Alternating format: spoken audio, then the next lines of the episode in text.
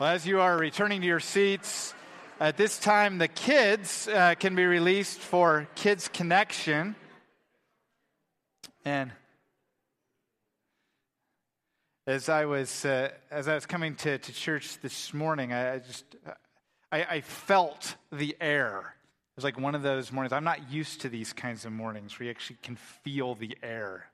And I was thinking, as long as it doesn't get hot, this isn't so bad. But uh, then it's just like sweltering, right? Right? I mean, wear shorts. Wear shorts. There you go. Okay, thanks, Dwight. But I, I was thinking, man, like someday this is. I, I think this is going to be like what the glory of the Lord is. Like you're just going to be able to like feel it. It's like, but it's going to be something that's going to energize you. It's not going to sap your energy. So I think that's that's like the hope. So, uh, but uh, well, Easter is coming. So April 16th is Easter Sunday. And, you know, like every week when we gather together, like every week should be kind of our Easter celebration because we're, we're gathered on the first day of the week because Jesus rose from the dead. But Easter's like that one Sunday a year where we just give it like that extra punch and say, yes, Jesus is alive. It's a Sunday where, where people that like say, oh, I know I should be in church, like actually show up and I want us to, as a church, like be, be ready for that. To welcome people and like, man, we're we are really glad to celebrate Jesus together. And so I want you to circle April 8th on your calendars. It's two Saturdays before Easter. We want to do just come together and, and do like a, a spruce up of the, the church grounds to kind of get ready for Easter get ourselves ready, get the church building ready for Easter. We're going to spread some uh, bark mulch in the flower beds, just do some sweeping up, doing some uh, just some, some cleaning of some areas that are just aren't we're not able to, to keep up with every week. If you'd come and, and help us out we're going to do it 9 to noon and then we're just going to close our time just by coming together and just praying together here in the uh, in the sanctuary just you know praying for easter sunday and, god uh, to just especially um, be at work in us uh, as a church on that day. So it's april 8th 9 to noon. Bring cleaning rags brooms, uh, yard rakes, whatever, we'll, uh, we'll come together and do a, a, blitz together on the church grounds. Well, I uh, appreciated us being able to read together uh, our passage this morning as we've already read it, but I want to invite you at this time to turn in your Bibles to Ephesians chapter 4. Ephesians chapter 4 uh, and we read verses 1 through 6, and something happened this week which hasn't uh, happened to me in a long time. I, I gave the, the outline to Jody to print it in your bulletin early in my study, and then I just kept uncovering so much. I said, I'm not going to be able to get it all in in one message. So we're actually only going to do half of it today, and then we're going to save the second half for next week. Uh, this is a, a big turn in the, the letter of Ephesians. Uh, Ephesians chapter 4, uh, verse 1 begins with the words, I therefore. That, that Paul has been writing to us three chapters of instruction uh, of saying, This is what God has done for you. This is the work that God has done to bring new life to you. Therefore, that there is something that comes out of this, that, that the seeds have been planted. Now, what's the fruit that is going to spring up from that? And I've titled this message then, The Gospel Two Step. That there is a, uh, the idea that, that the gospel creates a certain kind of walk, that the Christian life is a walk. And, and that's what it says for us, even in verse 1. I urge you to walk in a manner worthy of the calling to which you've been called. So, like walking, you know, walking is really basic. There's just basic steps of just putting one foot in front of the other. And you don't even think about it, it's just natural, but there, there's always a beginning. You, whether it's a little step forward or whether it's a, a big step forward, there's always one step forward. But if you really want to make progress, you can't keep stepping with the same foot that there has to be a rhythm to where there's one foot being put in front of the other. And so, what, what Paul is going to give us in these first six verses are these, these walks, one foot in front of the other. There's the spirit filled duty, which is going forward with one foot. And then that comes with the other foot coming forward uh, of God centered doctrine. And this week, we're, we're just going to look at that, that first step and of this, this spirit filled, fueled duty. Uh, but, uh, but I, I want you to, to, to pay attention to, to how Paul begins this call. He's going to urge us to walk, he's going to urge us to take these steps in the Christian life, to go on this rhythm of walking, but it's, it's really empowered by the gospel. Because look what Paul says there in chapter 4, verse 1. He says, Walk in a manner worthy of the calling to which you have been called. So important that we understand the gospel basis of the walk of following Jesus. You know, when Paul talks about this walk, he's talking about a walk that is worthy of a calling. And what is the calling here? When, when the New Testament talks about calling, there's, there's two ways that it talks about calling. There, there's this general call that is made to everybody. Jesus says, Come to me. You know, John 3 16, for God so loved the world that he gave his one and only Son, that whoever believes in him should not perish but have eternal life. There's this general call that is made to, to the whole world, but there is this very specific call that God makes to individuals, that God calls people by name. And this is the call that we are talked about that is being talked about here that this is written to believers who have been called by God. Listen to how uh, Paul writes about this call in, in other places. Romans chapter 8, verse 30. He says, And those whom he predestined, he also called. And those whom he called, he also justified. And those whom he justified, he also glorified. This call is talked about in 1 Corinthians chapter 1 verse 9 where it says God is faithful by whom you were called into the fellowship of his son Jesus Christ our Lord. Peter talks about this call in 1 Peter 2 verse 9 when he says, "But you are a chosen race, a royal priesthood, a holy nation, a people for his own possession, that you may proclaim the excellencies of him who called you out of darkness into his marvelous light. See, if you flip back into the book of Ephesians to chapter 2, verse 1, it says, And you were dead in the trespasses and sins in which you once walked. That we were dead, but now we have been made alive spiritually. And it does no good to tell a dead person to walk. That in order for a dead person to walk, that person has to be made alive. Lazarus was in the tomb four days, stinking, rotting, until Jesus came and said, Lazarus, come out. When Jesus called his name, Lazarus was made alive. In the same way, God is still calling people by name. People who are dead in sin and making them alive. And so the question this morning that we have to answer, first of all, is Are you called? Have you been called by God? Now, you might say, How do you know? I, I've never heard God's actual voice. How, how do you know if you've been called by God? Well, the Bible says it's, it's really very simple that God calls people who say yes to some very specific questions. Have you acknowledged that God is the standard by which all people are measured?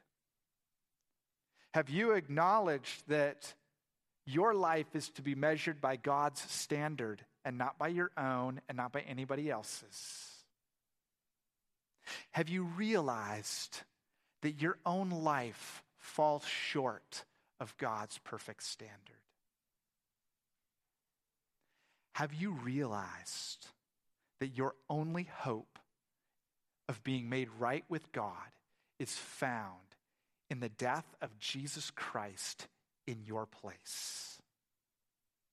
Do you believe that Jesus rose from the dead on the third day and that he offers forgiveness to all who call to him and gives them the gift of eternal life?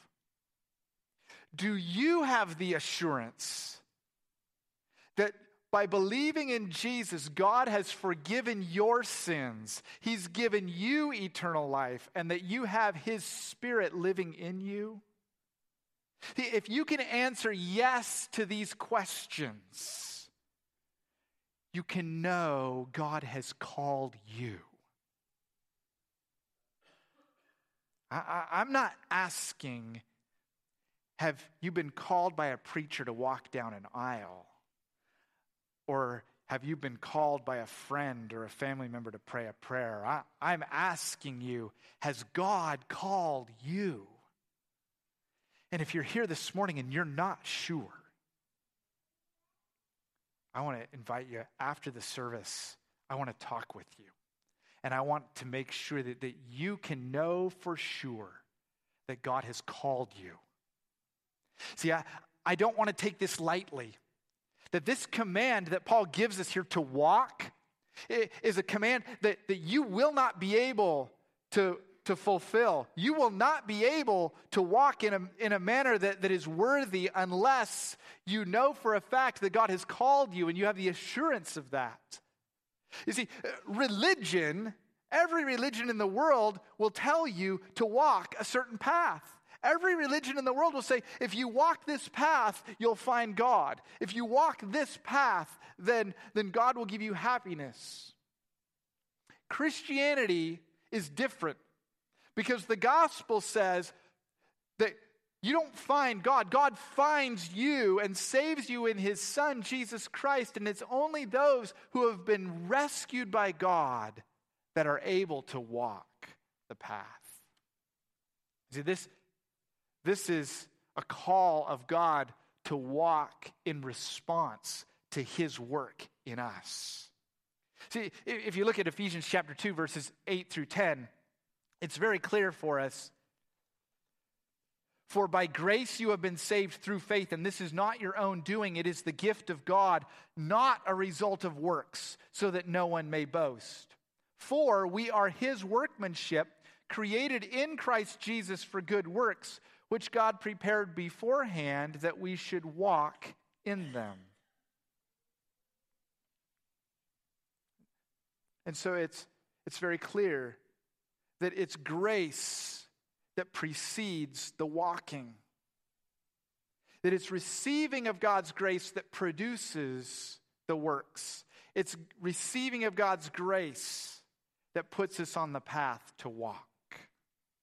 And so, we want to look at this walk in two basic steps. This walk is going to be the walk through the rest of the letter of Ephesians, but there, there's two parts to it.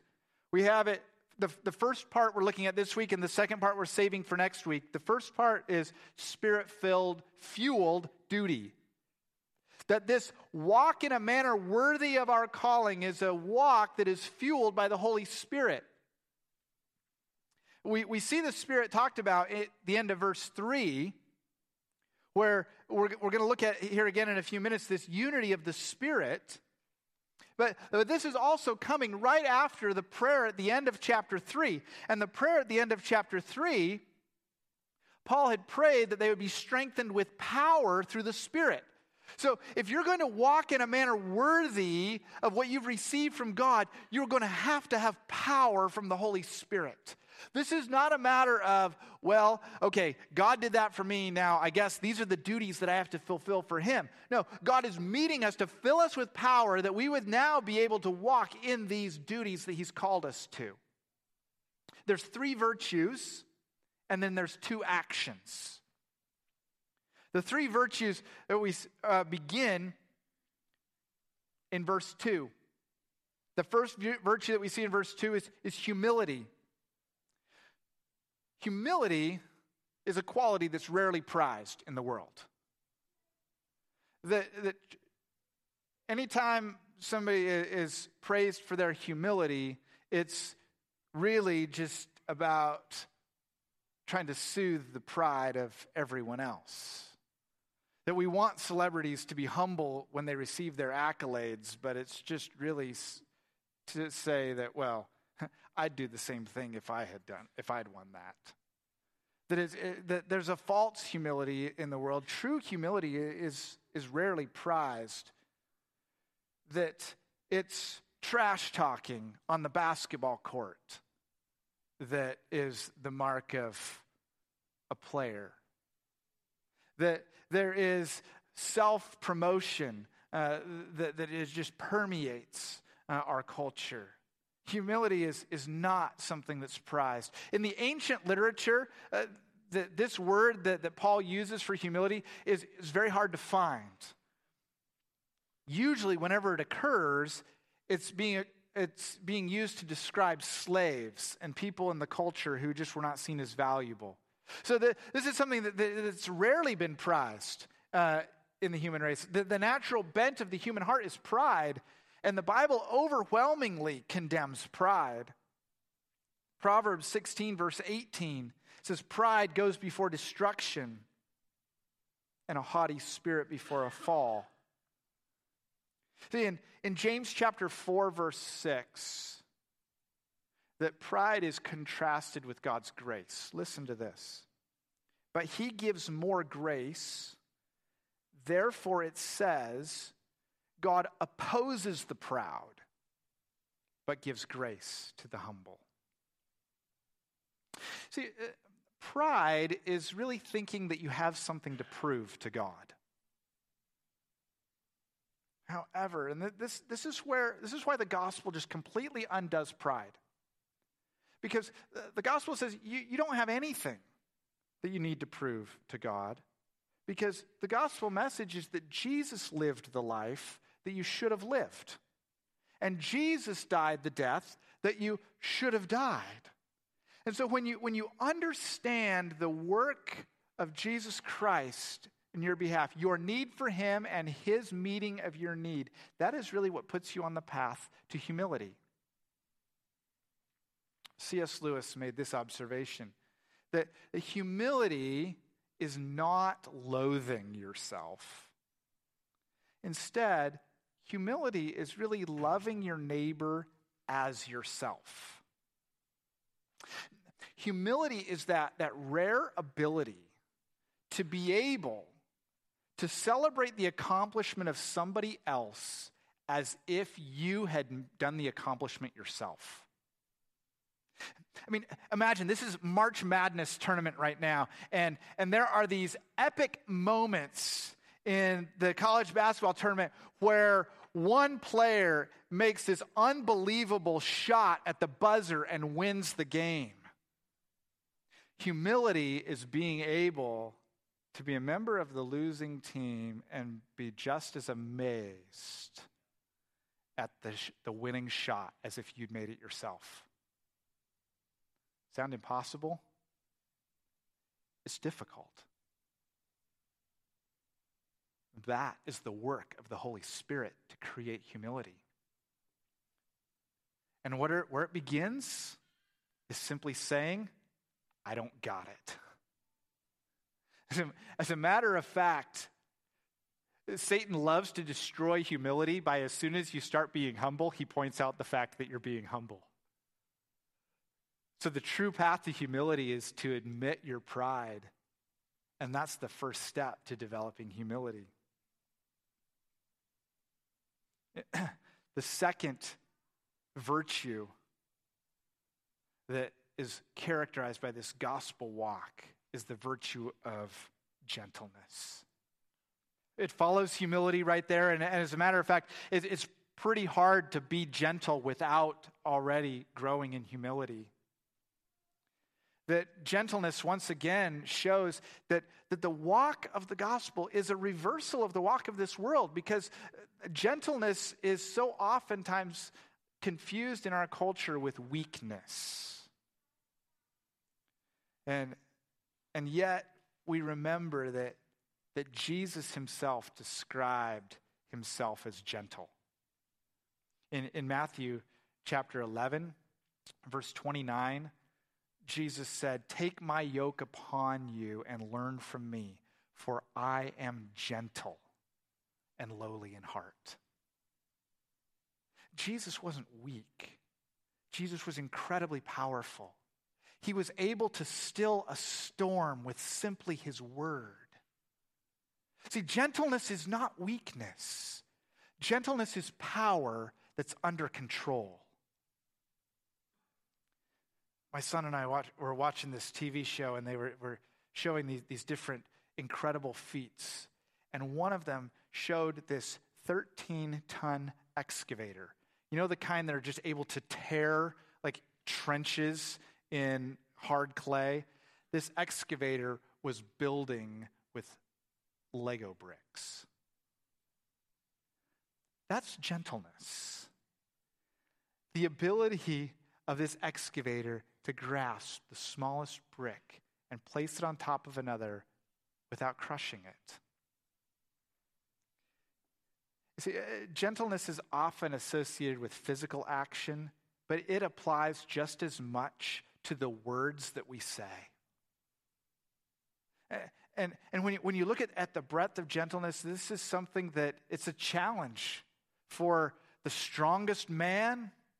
It's also a challenge for the most petite woman. Challenges uh, for, for, for men to, to bring the power of their physical strength under control, the challenge for women to bring the power of their words under control. That this is a call to all of us to really be a reflection of God, who has been ultimately gentle with us, who has not treated us as our sins deserved. See, when, when God was, was talking to the people of Israel, they, they were his, he called them his adulterous people. And yet, what did God say to them? He, in Hosea chapter 2, verse 14, he said, Therefore, behold, I will allure her, that's Israel, and bring her into the wilderness and speak tenderly to her. In, in the same way, Paul calls us as believers to exhibit gentleness with each other. Galatians chapter 6 verse 1. Brothers, if anyone is caught in any transgression, you who are spiritual should restore him gently. Gentleness is words and actions bringing power under control. Third virtue humility leading to gentleness, leading to patience. The virtue of patience. Patience is an expression of trust, it's an expression of faith in God. Patience is believing that God has, the, has everything under control and is able to work out all of his purposes in his way at his time. Now, patience is not complacency or passivity. Patience is not throwing up your hands and doing nothing. God is active in the world. God is drawing sinners to himself. Eh, he's described as doing that with patience. Second Peter chapter 3 verse 9 says the Lord is not slow to fulfill his promise. God's not doing nothing. God is faithfully working, but is patient toward you, not wishing that any should perish, but that all should reach repentance. See, far from being weak, patience can be incredibly powerful. Proverbs chapter 25, verse 15 says, With patience, a ruler can be persuaded, and a soft tongue will break a bone. There's a power to patience. The sharpest granite boulder is more crushing than a glass of water. And yet, Put that boulder in a stream where thousands of glasses of water pour patiently over it over time. And what happens? The boulder cannot overcome the smoothing power of the water. that patience is a powerful virtue. Now, without a doubt, developing patience is intimidating. It's like there's one thing I've heard over and over again, and that is don't pray for patience. But I'll tell you, we're, we're exhorted in Scripture that this is something that we are to pursue. James chapter 5 says, Consider the patience of Job. Okay, when, when I'm thinking of examples of patience, Job is not really the one I want to think about. Do you remember Job's story? Loses everything.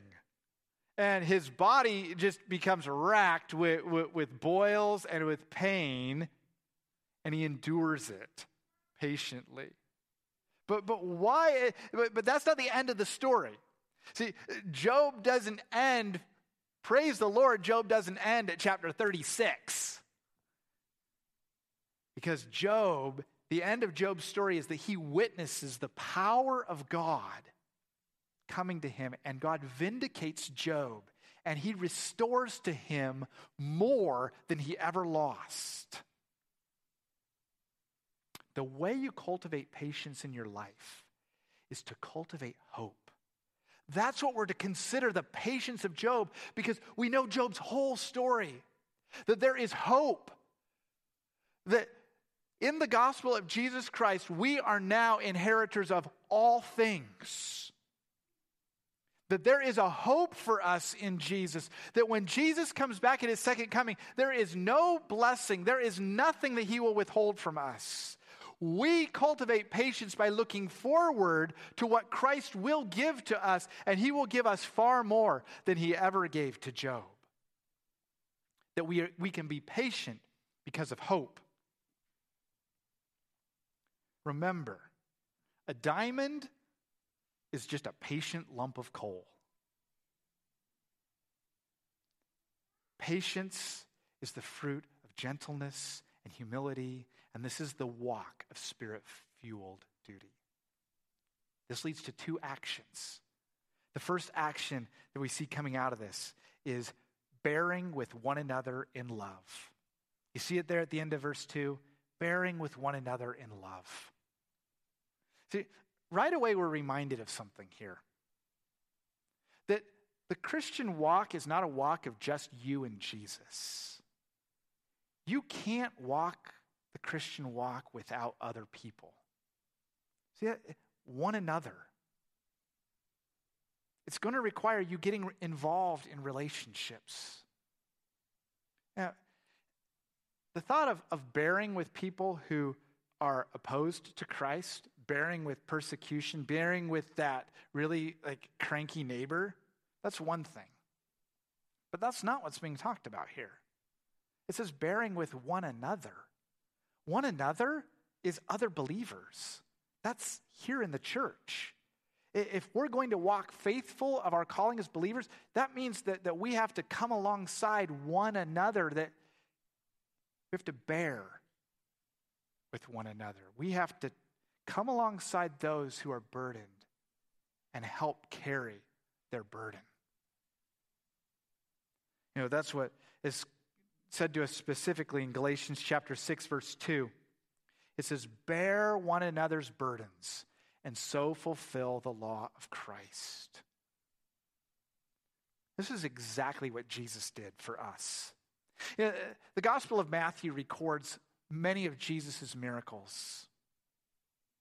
Jesus healing people of diseases.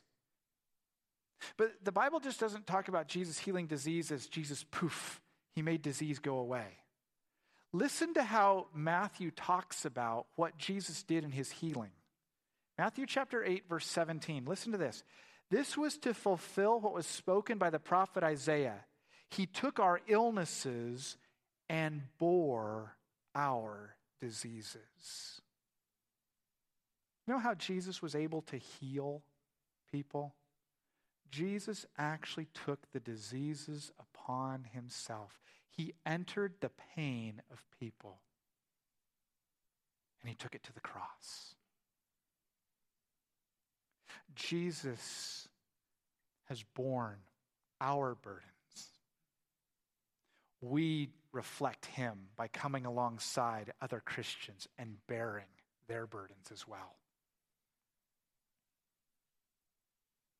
You know, that, that means that as a church, that, that we, when we get more effective as a church, we have these three values of gospel, people, and mission. And, and the more the gospel has an effect in us, the, the more we as people are going to be reflecting Jesus. And the more the gospel works in us, that, that we're going to be a people. We're not going to be um, divided lives. We're going to be unified lives. And, and what's going to happen is that we're going to be more effective in our mission. And that means that there's going to be more burdens to bear. That the more effective we get as a church, the more we are going to have to bear with one another in love. See, bearing with somebody else's burden is a way of just expressing love for them. It's seeing that number on your cell phone and not hitting reject because you're afraid of what problem you're going to hear. Yet, this is one of the things that gives me such great hope about our church. You see, I have seen already in my time here, this is a church that comes alongside people and, and helps meet physical and emotional needs. This is a church that's done such a great job of supporting people who are, are going through difficult times in their lives. And, and my prayer is that, that this would continue to multiply and that, that we would not only continue to meet spirit or physical and emotional needs, but spiritual needs as well. And I'll tell you, one of the very practical ways that, that we can just bear one another's uh, burdens, bear with one another in love, is through very practical ministry in this church, like, like serving in the nursery and in children's Sunday school, even when you don't have any kids. That we bear with one another when, when you take time to, to call up some, someone who is, is older than you in the church and or somebody who that you see sitting alone and just sharing life together, listening to them, praying with them. Bearing with one another in love leads to the final action that we see here. And in many ways, this is kind of like the, the crowning jewel uh, of all of these virtues and all of these actions. Look with me at verse 3 eager to maintain the unity of the Spirit in the bond of peace. Walking worthy of the calling we have received means maintaining unity. Now, this statement we see here in, in verse 3, this is kind of the hinge statement of this section. So, we're going to be coming back to this next week and looking more at the unity of the Spirit. Right now, here's how I want us to think about this unity of the Spirit that we're called to maintain. It's it, that, that God has been at work in his assembly line and, and he has been assembling this V8 super turbocharged hot rod moving off the line. That's the church that he has taken Jews and Gentiles and brought them together and created unity. That, that we're told in Ephesians chapter 2 that Jesus, by his death, put to death the hostility between people. It's rolled off the assembly line, it's complete. God has assembled it. That's his part. And now he's handing the keys to us, and we have a part an eagerness to maintain this magnificent machine. It's like this, this eagerness to maintain the, the car so that it's, it's running well, eagerness to, to maintain that new car smell. That's our work. This, this eagerness has, has an intensity to it that it's, it's almost a, a command here be eager, get after it. This unity that God's created, don't let it be destroyed. See, this is where all of these virtues in, come into play. Because think about this if you're somebody who is you're proud, you're harsh, that, that you don't have time to get involved with other people's messes, you just need to get your stuff together. See, if that's your attitude, you're going to be the kind of person that, that divides the church. And God has a warning for people like this. In 1 Corinthians chapter 3 verse 17, it says, if anyone destroys God's temple, God will destroy him. For God's temple is holy, and you are that temple. See, it's only those who are humble and gentle and patient that can bear with others in love. Those are the ones who are able to be eager to maintain the unity of the Spirit. Now, I heard a, a great story this week. It's a story of a former pastor of this church named Leonard Vogt. And Leonard Vogt had this legacy of, of two things. First of all, Leonard loved Jesus. And secondly, Leonard was eager to maintain the unity of the Spirit.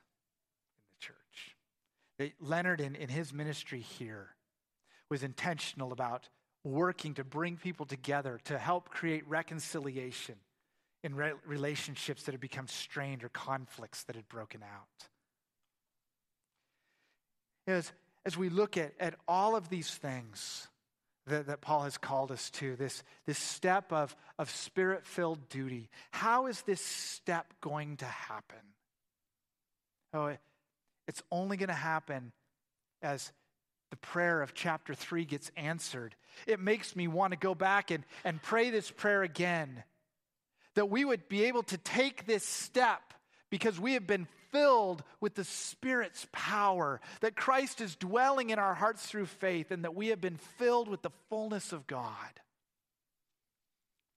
See, there is a glory to the sun that is so brilliant that you can't actually look at the sun. But when the sun shines through a stained glass window. These fragments of glass, these pieces of glass that have been joined together, reveal a brilliance of the sun. And in our lives, God wants to take these pieces of humility and gentleness and patience, bearing with one another in love, maintaining the unity of the Spirit. He wants to bring these multicolored pieces together that the glory of Him could shine through it and that our lives would reveal His brilliance. May our walk be worthy of that call. Let's pray together. Heavenly Father, I want to pray for my brothers and sisters this morning. I want to pray for Enid MB that we would be characterized by humility, that pride would have no place here. I pray that we'd be characterized by gentleness, that, that harshness would not be found in our relationships. I want to pray that we would be strengthened to be patient and bear with each other as we walk the challenges of life together. And I pray that we would work together to maintain the unity of the